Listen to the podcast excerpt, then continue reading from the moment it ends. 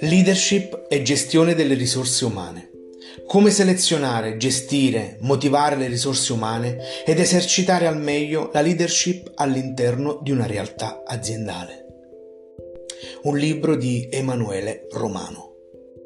È paradossale quanto ancora oggi si attribuisca pochissima importanza alla gestione delle risorse umane all'interno di un'azienda. Per la maggior parte dei dirigenti e dei manager di alto livello, in particolare nelle aziende pubbliche, dover affrontare questa tematica viene intesa come un'inutile perdita di tempo e denaro, spesso come un obbligo al quale dover ottemperare forzatamente. È certamente complesso percepire quanto gli investimenti da destinare a tale attività possono avere un ritorno in termini economici nel medio-lungo termine.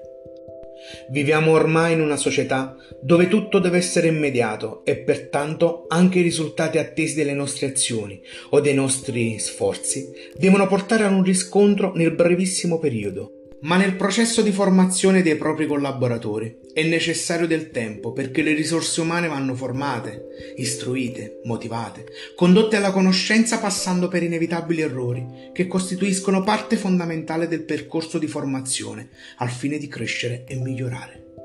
Ciò richiede dedizione, pazienza, ma soprattutto costi e tempo. In particolare il tempo che spesso i responsabili non hanno sempre indaffarati a rincorrere i problemi, a trovare soluzioni di breve termine, a pensare a come arrivare a domani, senza riuscire a comprendere che tra sei mesi o un anno non ci sarà più quel domani se non ci si ferma oggi a riflettere sul futuro aziendale. E tale futuro non può non passare per la motivazione e la crescita professionale del proprio personale. Dai 100 ai tuoi collaboratori e loro ti restituiranno 100 dai zero e ti restituiranno zero.